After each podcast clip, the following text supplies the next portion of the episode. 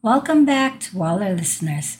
And now let us continue. And just like what we usually do, I will play where we left off the last act. And be blessed as you listen to the rest of our conversation.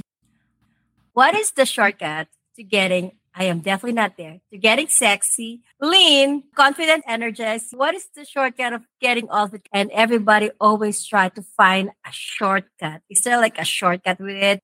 Yes. I think you hit the nail on the head, making it easy. I'm a big fan of if it's not easy, you won't keep doing it. And so that's why most resolutions don't make it, because they're just too difficult. We're taking on too much all at once. And so what I often tell some of my clients is I actually want you to do what's counterintuitive. I want you to just, if you can only focus on one thing, it would be to reduce stress, which most people are like, no, I know she's going to say exercise. It actually is not that important in the grand scheme of the shortcut. I would say stress bleeds into everything. It disrupts everything. It's like the enemy. It's basically out to destroy you. And so if you have high stress that's not under control, you won't want to work out. You won't want to eat right. It's going to mess up everything. So instead of saying, I'm just going to start working out all the time, I would say what I call it in my programs, I call it recess, because I want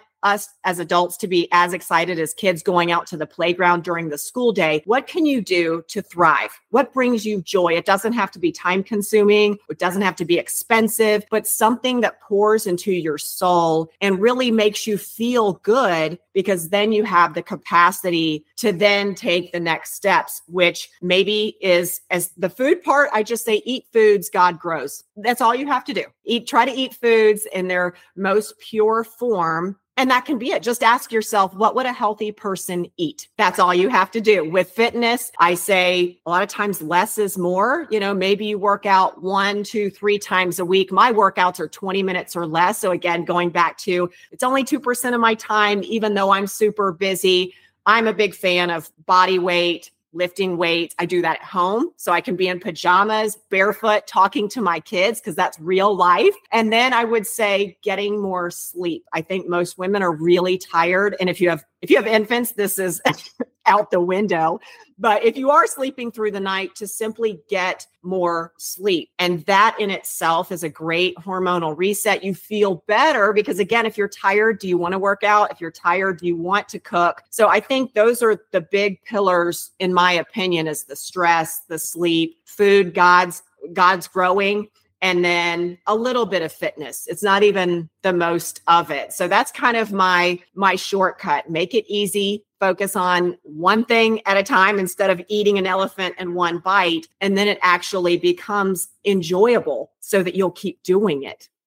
So in our small group, that was last week where we have the topic of, because our topic is transformation. So our topic is about physical health. So we talk about what we want to be accountable for. And I'm like, as for me, I don't want to do too much. So I will commit to at least once a week walking for a few minutes. And I said once, and I actually did 2 last week. So I did less than an hour. So I'm like, that is really good. Yeah, I think like you said, you don't have to be that big. You could just spend a few minutes doing something that is not going to be too hard. And also what you've mentioned earlier, I guess that could go with the energy part, is a lot of people worry too much, and that might cause why they couldn't sleep, or their lifestyle is, I feel like when we worry, it's like saying we don't trust God enough, because we always have to put trust. So sometimes I don't really worry that much. I try not to.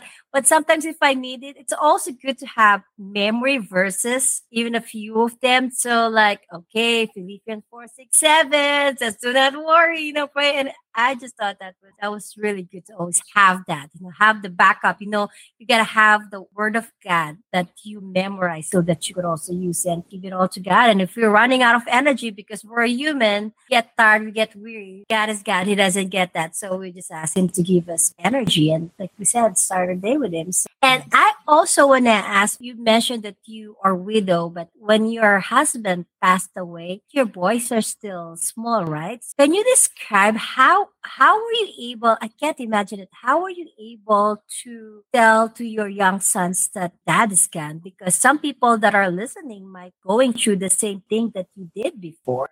Yeah, that was definitely something that I wish could have just stayed on my shoulders in my little bubble, and that I would just carry the weight of this reality myself, take it all off of them, bring it all on. I can handle this as an adult. They were ages 4 to 8 at the time. And again, this was so unexpected that I had about 4 hours to prepare, to absorb the reality of my husband being found and my kids being brought home. And, you know, I'm doing a lot of praying, as much as you can do when you're so grief stricken. It's even hard to pray beyond just saying Jesus. That's kind of the extent of my prayers. But I sat my kids down on the bed. And when they had come into the house, they said, "Why are there so many cars here?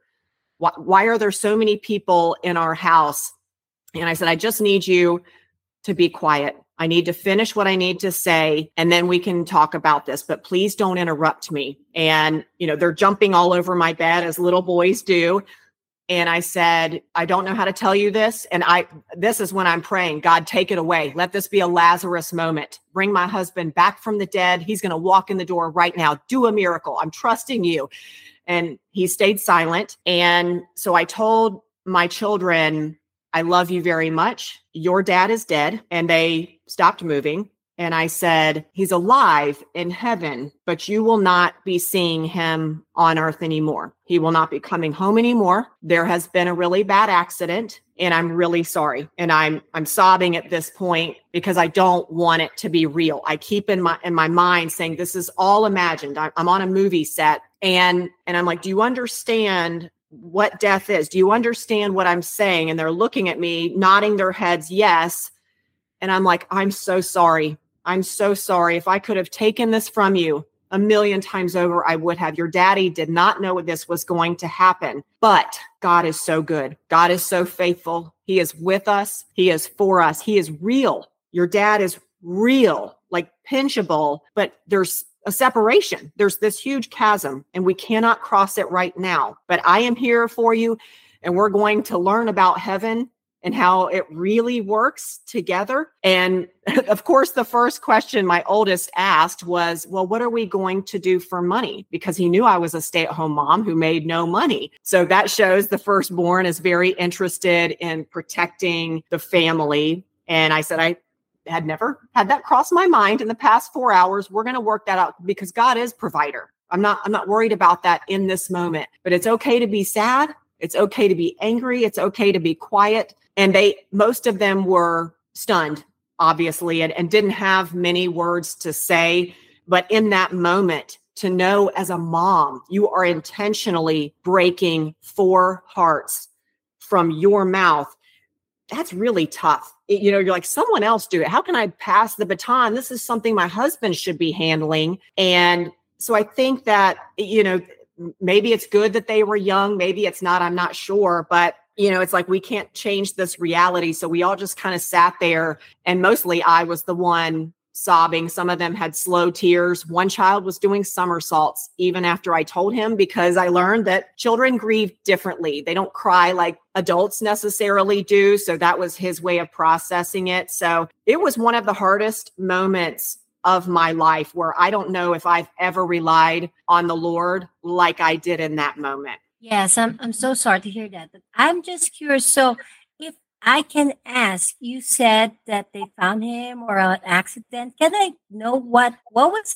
cause of his death? Because it doesn't sound like he got sick or anything like that. And there are police. And I'm so sorry to leave you on another cliffhanger. However, make sure to follow us so you don't miss the next part of our conversation and hear her answer. And now let us reflect to everything we've heard and listen to this beautiful music from our Spotify. Thank you, everyone, and stay blessed. And always remember, come to Jesus daily. Until next time.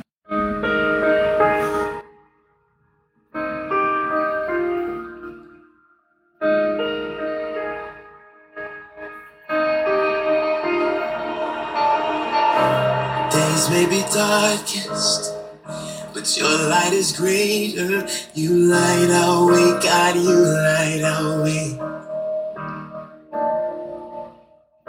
When evil is rising, you're rising higher, with power to save, with power to save. You keep hope alive. You keep hope alive.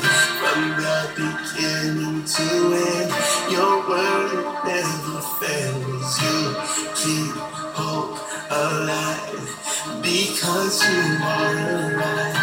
Jesus, you are alive. Death had a stronghold, but your life was strong, yeah. Rose from the grave, rose up from the grave. When evil is rising, you're rising higher, with power to save, with power to save. Oh, oh, oh. You keep hope alive. You keep hope alive. From the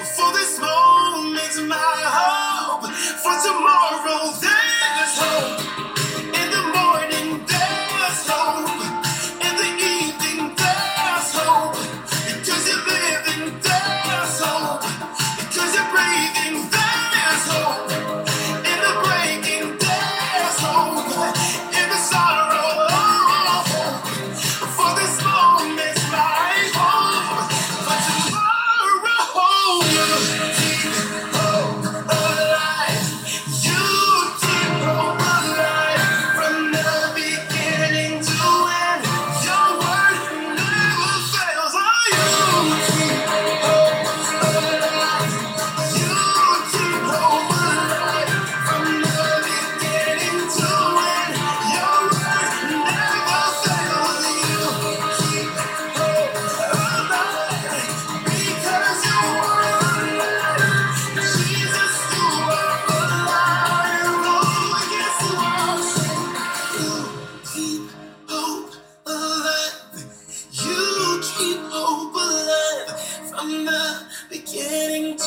end, your word never fails. You keep hope alive because you are. You are alive, Jesus, you are.